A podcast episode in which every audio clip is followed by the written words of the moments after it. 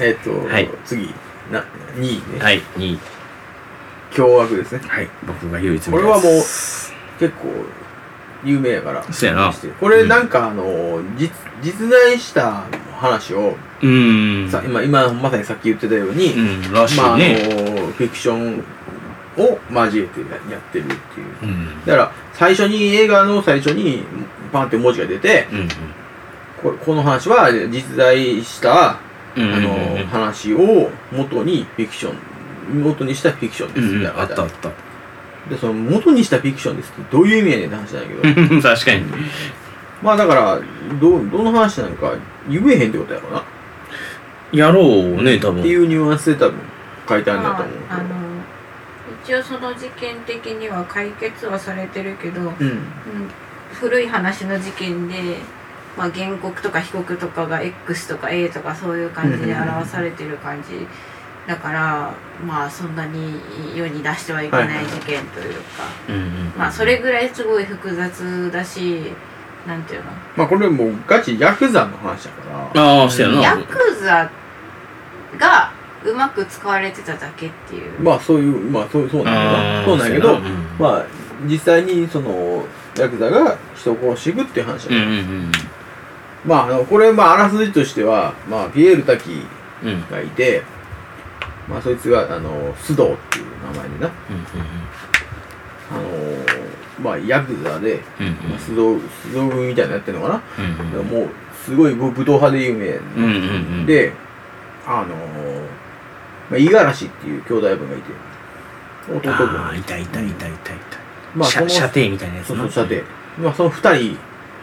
基本的にはその二人でん。動いてんのうよん。でまあ、そ、そう、そういう描写しか書いてないからう、ん。二人しかいいのか、もっといいのか知らんねんけど、組をもう言うたら立ち上げてるのかどうかもわからへん。うんうんうん。で、まああのーえっと、まあもうし死刑が決まってんのよ、最初に。えっと、その、五十嵐じゃないわ、えっと、親分の方親分須藤えがっと須。藤家かだなけうんうんが須藤が。で、そこに、あのーまあ、須藤が、その、手紙を送るのよね。あの、藤井っていう、あの、新聞記者に手紙を送るのよ。主人公ですね。うん主人公の藤井、うん山田孝之うん山田孝う之演じる藤井っていう、あの新聞記者がわ若手新聞記者がいて、でそのあのまあその手紙の内容がうん。まああのまあ俺は別に死刑になってもしょうがないもうこれ事実やしうん人をもうもう何人も殺してきたと、うんでもあの余罪があるとで余罪があって3つ余罪があってでそれをその3つはあのある人に言われてうん俺はやったんだと、だからそいつを捕まえてほしい記事にしてほしいであの会いに行って藤井が会いに行ったら、まあそういう話になってだからまあその木村っていうやつがおって、うんそいつがまあリリー・フランキーなんやうん。 けどまあ木村が、うん。まあ、あの悪徳ぶあの不動産ブローカーやとそうそうそうそう。であのまあそのそれで老人をうん。保険金をのたのあれで殺したりとかうん。してあの保険金を騙し取ってとか土地をその老人が言うたらその所有してる土地を、まあ、てか転売してう奪い取るというかね。うん土地転がしをしてうまいところ、口車に乗せうんそうてそう。うまいこと人を殺したりとかして、その所有権を奪ったりとかいろいろするでそれを須藤須藤が、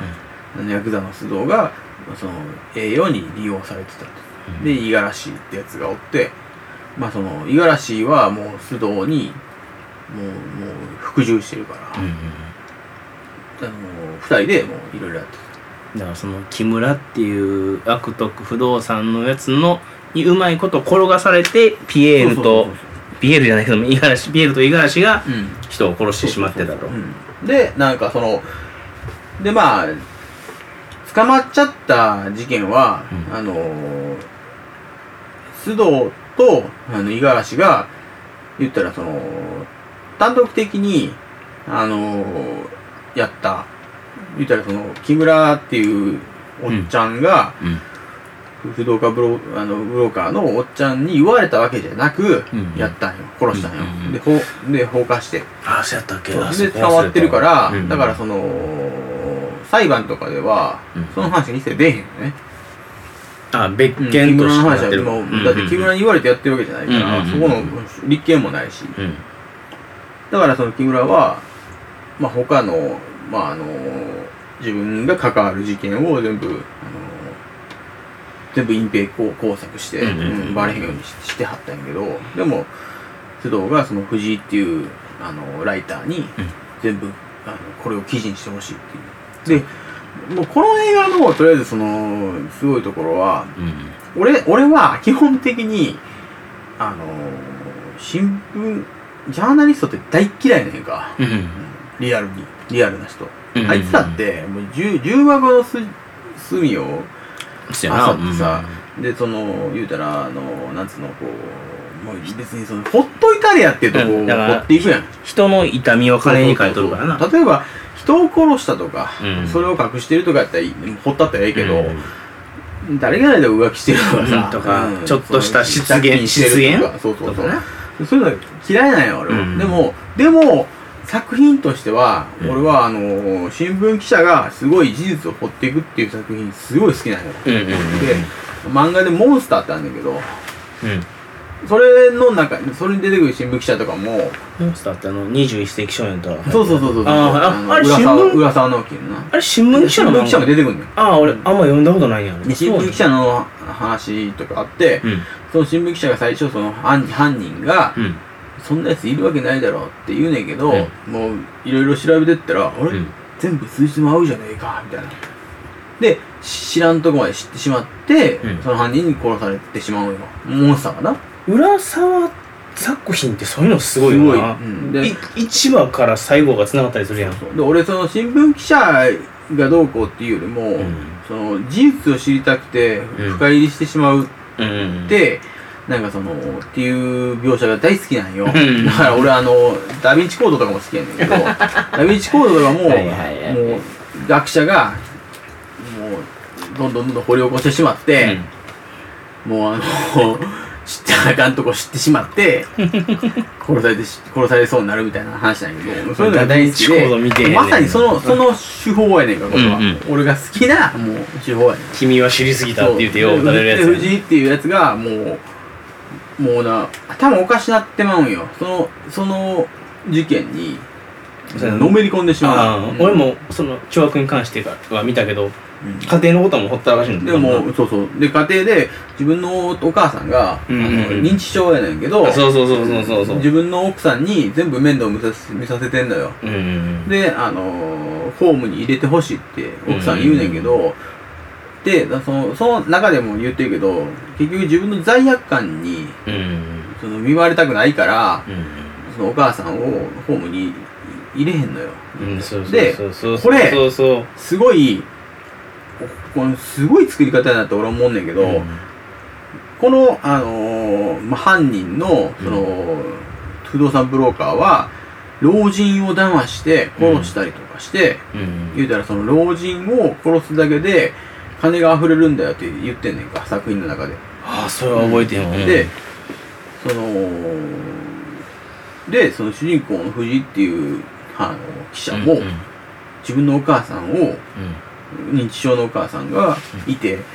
でもそれをあの老人ホームにやってしまううんと罪悪感になるから、うんずっとそのもうほったらかしにしてるっていうのと、もう任せずっと並行してリ任せっきりンリンクしてんのよね。あーあーあーなるほどな、うんでそのすごくうまくできてんねうんそこの描写が。ああ俺そこまで深く考えて見てへんかったわでなんかそこの罪悪感をあのその事件に、ああ追いかけることに、うん、そのにぶつけきてんねん切り替えるじゃないけどそうそうそうそううんうんうん自分の自分がずっと抱えてるその悩みを、んそっちにぶつけてしまうっていう風にななってんだよその話の中で、うんすごいこうそこそこが一番俺はあの感じ取ってほしいなっていうあーなんか俺唯一覚えてんのはそのその主人公の藤井いや主人公の藤井が、うんその仕事から帰ってきて奥さんももうひ疲弊しきってんねん疲れきってんのよ、うんお母ちゃんの面倒見ててお母ちゃんなんかおばあちゃんかほんでなんか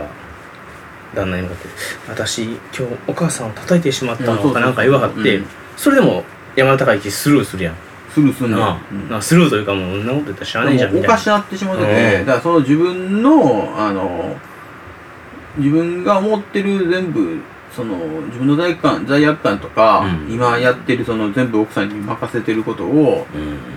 全部もうなんつうのそうそうそそうのそのそっち今追ってる事件にお置き換える置ときいう換えてしまってて、うもう自分が見えてないんよ、ん、っていう描写がすごいいうまく書かれてて、すごいよなあのー、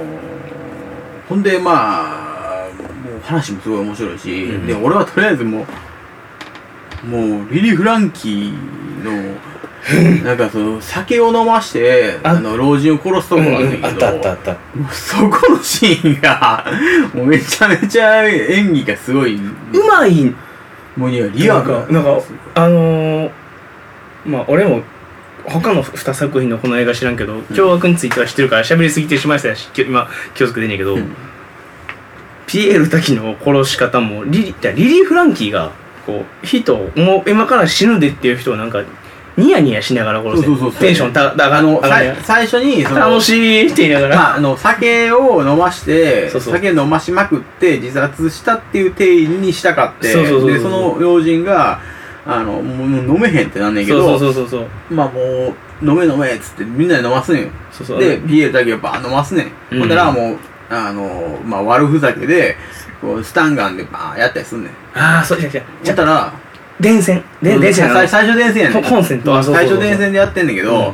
あのスタンガン持ってこい言うてあそうやったっスけタンガンやんねんか、うんであの五十嵐もやれ言うて、うんで、五十嵐、で、そんで、五十嵐は、あのその前のシーンで、うあのーその、その殺されるおやすさんのう、んに頼まれて、うん息抜きさせてくれって言われて、うんなんかその、海辺に行きよんねんか、二人で。うんで、五十嵐は、あのーそのお、お、おじいちゃんに、あのもう、おっちゃん、おと男らしくないよ、みたいな。うんうんうん俺は、その、須藤さんにうん命かけてるから、うんうん須藤さんが、あのーしのためやったら死ねるって言って普通に死ねる、おでおっちゃんも、あのー家族のこと大事なんじゃないんかみたいな覚悟決めろよみたいなこと言うねん、で俺は須藤さんにやれって言われたらやるからなって言って、うんいいよねんかうんでそのい俺五十嵐が好きなんよその話の中で、うでやっぱりその結構若い子やった記憶はあの俺俺はもうその「ワンピースの銀銀の話と一緒 で俺が好きな人物っていうのは、もうむちゃくちゃなやつについていってんの にうんそれを理解した上で筋を通すい一度決めたことはうん絶対曲げずに、あのあかんことやって分かってても自分のあの言うたら親分が、あの正しいと思って生き抜く人が大好きやねんか、うん俺はだからそういう映画が好きやね ん俺はなうんでそういう映画はすごい憧れんだようんあのなんつったらいいのこうもうあかんって分かってんのにもう一度決めたからっていうついていくっていうその覚うんほんまに議員がまさにそうよなそうやねんそういう人が好きであの五十嵐はまさにそういう人やねんあれでも優しい人やねんほんまはううんん、何を知ってでそういうシーンがあんにゃんだっていやまあそういうシーンはあるんだけど、うんただそれでもなんかあの映画ってすっごい胸くそ悪いなと思っててそうそうやな胸くそ悪くは俺ゆ夢に出たもん3日後ぐらいうんそうそうでなんかその時期にそういう系のやつをめっちゃ見てたからすっごい胸くそが悪くってうん本当にでなんか許せない自分もいるんだけどでもそれを許せないって言ってる偽善者の自分もいるっていうのがなんかその作品を見て思ったのね、うんでそれは山田孝之が演じてる役も多分そうだと思ってて、許せないって思ってその記事を追求していこうとする自分、まあ偽善者っていうか、まあ、それを追求していくことが仕事だと思ってやってる自分だけど、家帰ったら見たくものないものに蓋をしてしまってる自分っていうのでなんかこう自分を忙しいから相手にできないんだ家のことはみたいな感じで逃げてんねんな逃げたりとか偽善にしてるところを見てすごく嫌な気持ちになっうたの。んでまああの作品の中ですごいのはリリー・フランキーとピエール滝は白石さんの下でやるとあんだけすごい生きるっていうう、んそうやなあの二人はほんますごいよなだからなんかそのだからあ白の石さ二人んがやってるあの二人とも出てるのって白石監督のやつってあれしかないよねいやももっとあるあんにゃんそうそうそうそなうんでやそそれも全部私見てるから でただうまいんよやっぱそうそういう演技をさせてあの人の元でやらしたらすごくうまく生きると。でだけどなんかどれも共通してるのがなんかそのさっきの「あげまち」もそうだし「凶悪」もそうなんだけど、まあ、コロナ地はちょっと外れてて、うんあの他にもやってたその彼女は、えーそのその名の知らないなんうんうんあれなだっけ彼女が知らないうん忘れちゃった、うん、それとかもまあまたおゆうちゃんが出てきて、トリックも出てんだけどそれとか全部そうなんだけど全部ダメな人たちが出て てまあ全部そういう人たちはその偽善者とか性善説とか性悪説とかいろいろそういうので。いろいろ考えながら生き抜いていくんだけどそれぞれにうまいことを対等に主人公はまあメインでいるんだけど、うんスポットが当たってて、うんどの人が見てもまあそういう凶悪とか うんなぎまちとか暴力のバイオレンスのシーンが多いからすごく嫌な気分になることもあるんだけどでも誰しもがその中でこう役に没頭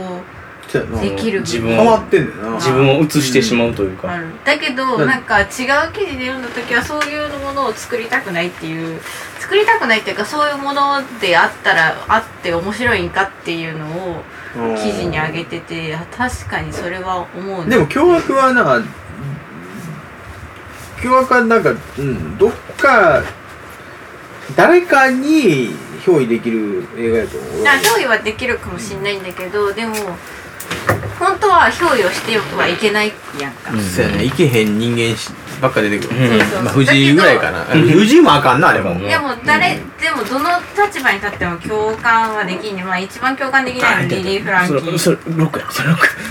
クリリー・フランキーとか憑依すんのには憑依はあんなんしたらあかんねんお前しなくてもあの老人を殺しながら楽しい言うてるからなできないんよそれはその96度っつってなこれやばいよーっていうあのシーンがそれもうそれなんかその時にもう一個見てたマジばっか見てまうやつの事件のもそうなんだけどその事件の、まあ、サイコパスみたいな人が主人公になっててうんどうしてもできないんだそこに憑依をすることはもう腹が立つ仕方がないからもう見て見た後に胸くそ 悪くて本当にテレビ壊そうかなって思ったぐらいイライラするんやけどでもなんかそれを見て自分が自分のことを正当化しようとする自分にも腹立つの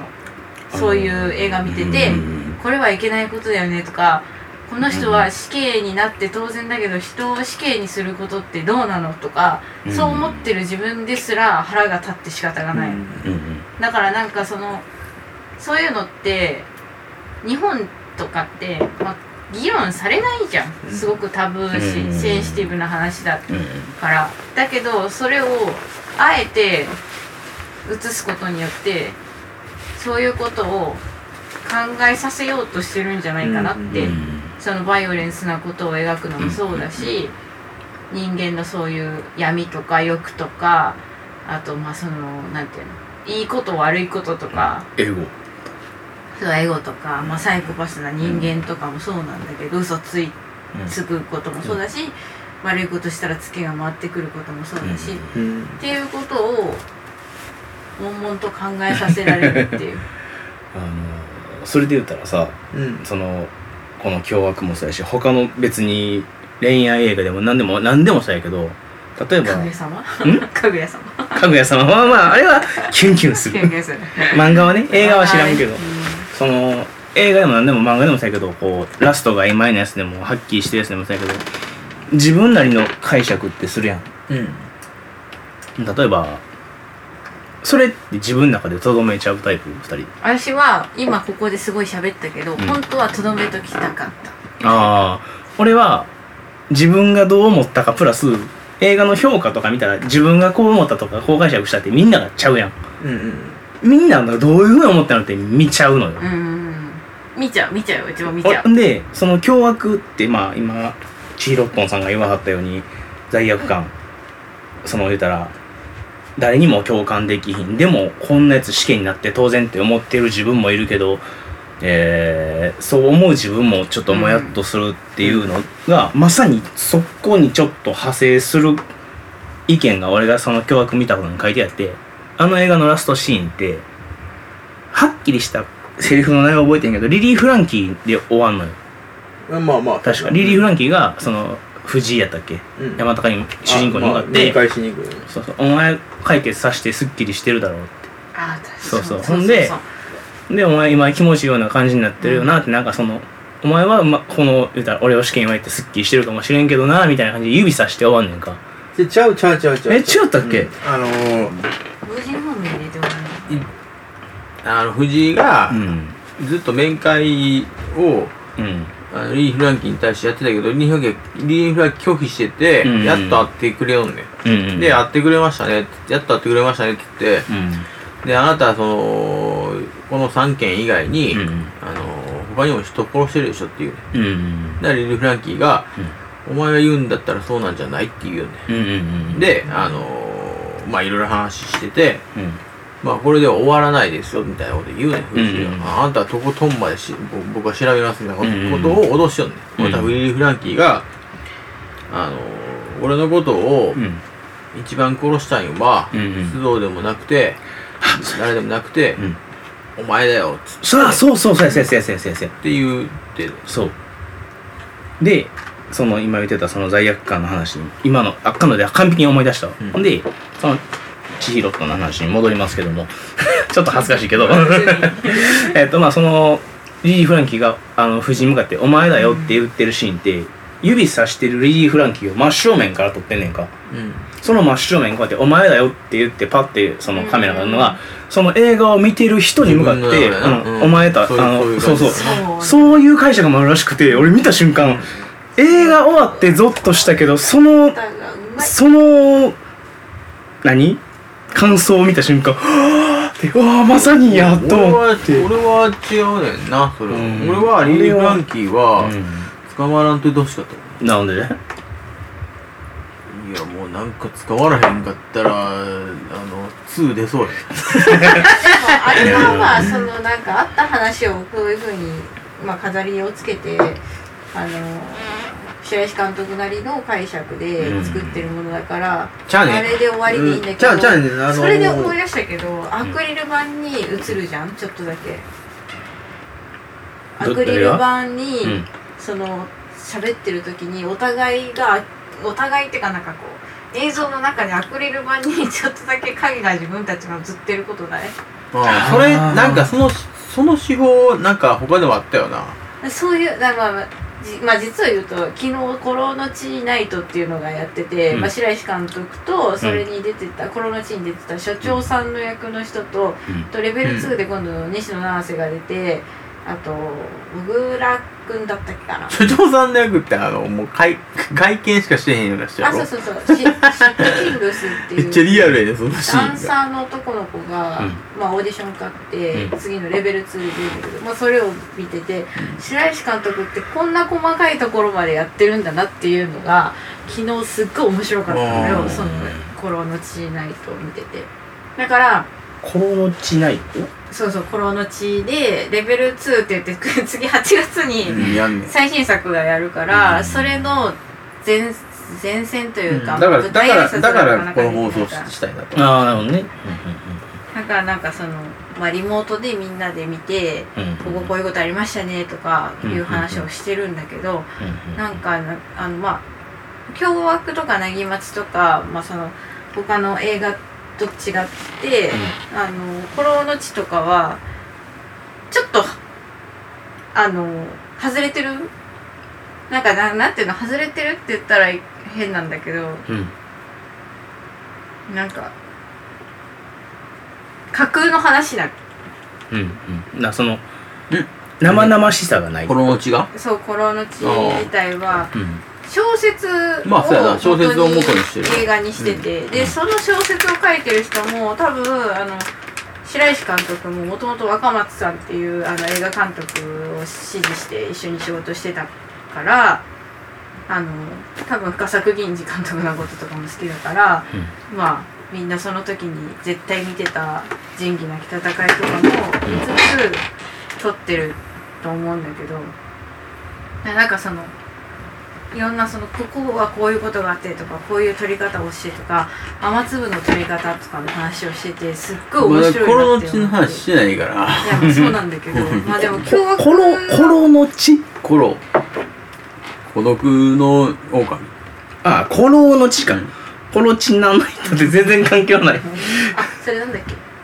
えコロの血殺しのコロの地かあなあそういうことかもうなんか俺の打ち方がおかしかったねとりあえず凶悪はそういうあのはい感じですそうですねとりあえずその時そにの一緒に見てた映画っていうのがえっ、とか桂えなんとか事件っていうやつで三浦友和がそのだから被害者のお父さん役をやってんだけどね三浦がそれも好見きてやるしないやああー三す浦ずちゃんのやつや友和違えすずちゃんのやつや三浦さんがう違う違うあじゃああれ佐藤や広瀬すずがレイプされるようなうんあのあれさもうなんか見てたあれら心臓えぐりられそうえそれね何だったっけあ三段目の殺人うんその前に怒り怒りでもあのこ三度目の殺沖人も縄まのあアメリカ兵兵にあそうそうそうそうそうだから3度目の殺人も2回目見たく見たいと思わなんんやんか生々しいのそうよそうそうだなあだから宮本から君もそうやねいやー葛城事件っていうやつですねそれもまあ見てほしいまあそこで犯罪した役で若葉若葉龍也君っていう男の子がいるんだけどこの子昔極戦に出ててその頃から私は実は注目してるでこの戦ってだいぶ前やで映画を見たらすごくその自分の偽善者自分の偽善の精神とか、そういうことをもっともっと考えさせられるから、えそれがコロの地これは葛城事件っていうあ葛城事件ね全然違う話なんだけど、まあ見てほしいな、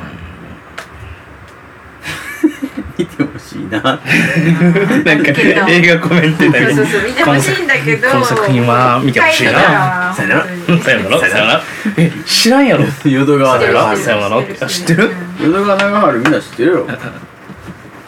まああのそういうことです、まあまあだから凶悪はうんサイコパス映画が好きな人は見てください、あそやなんあと人間のサイコパスしか出てこないからそやな全員そやなただもうそれが嫌いでな人は